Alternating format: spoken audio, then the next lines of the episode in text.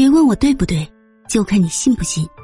我只能告诉你，历史够野，够有趣。欢迎来听九九八八那些不为人知的野史秘闻。今天我们来拔一拔唐朝女人患难与共的好朋友——太平公主与上官婉儿。他们同龄，同样美貌，同样智慧，同处一个权力核心。他们还爱上了同一个男人，他们因此成为了传说中的情敌、政敌。然而水落石出，真相大白，一方青石告诉后人，他们一直都是患难与共、相濡以沫的好朋友。他们是锦绣大唐最美的花朵——太平公主和上官婉儿。公元六百七十七年，太平公主牵着婉儿的手来到武后跟前。武后出了一个题目，婉儿旁征博引，侃侃而谈。武后十分喜欢，做出把婉儿留在身边做机要秘书的决定，并且免去她的奴婢身份。一个女孩凭自己的才识，不但进入了权力核心，还改变了家族命运。婉儿在武后身边得心应手，起草的诏书与武后心意十分契合。只是在起草废太子李贤的诏书时，婉儿第一次延误，被武后惩戒。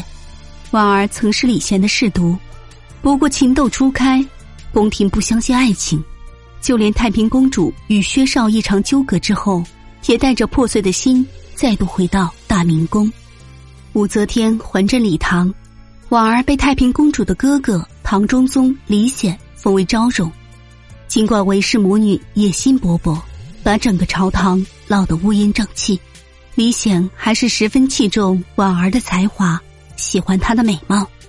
朝廷大事多与婉儿商议，并让她主编《唐朝诗刊》，推动唐诗的发展和创新。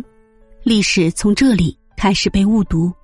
传说婉儿站在太平公主的对面，和韦氏父母同流合污。唐隆政变时被李隆基处决。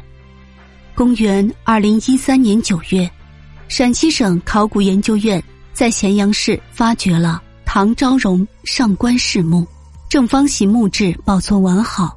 墓志称：“太平公主哀伤，伏赠绢五百匹。”太平公主不但给婉儿哀荣，还请求唐睿宗收集鞭策婉儿文集。石破天惊，上官婉儿为了阻止。韦氏母女祸乱朝纲，曾经喝下毒酒以死相见，坚决抵制李显封安乐公主为皇太女。青史作证，婉儿和少年朋友太平公主的友谊，在血雨腥风宫廷斗争中历久弥坚，地久天长。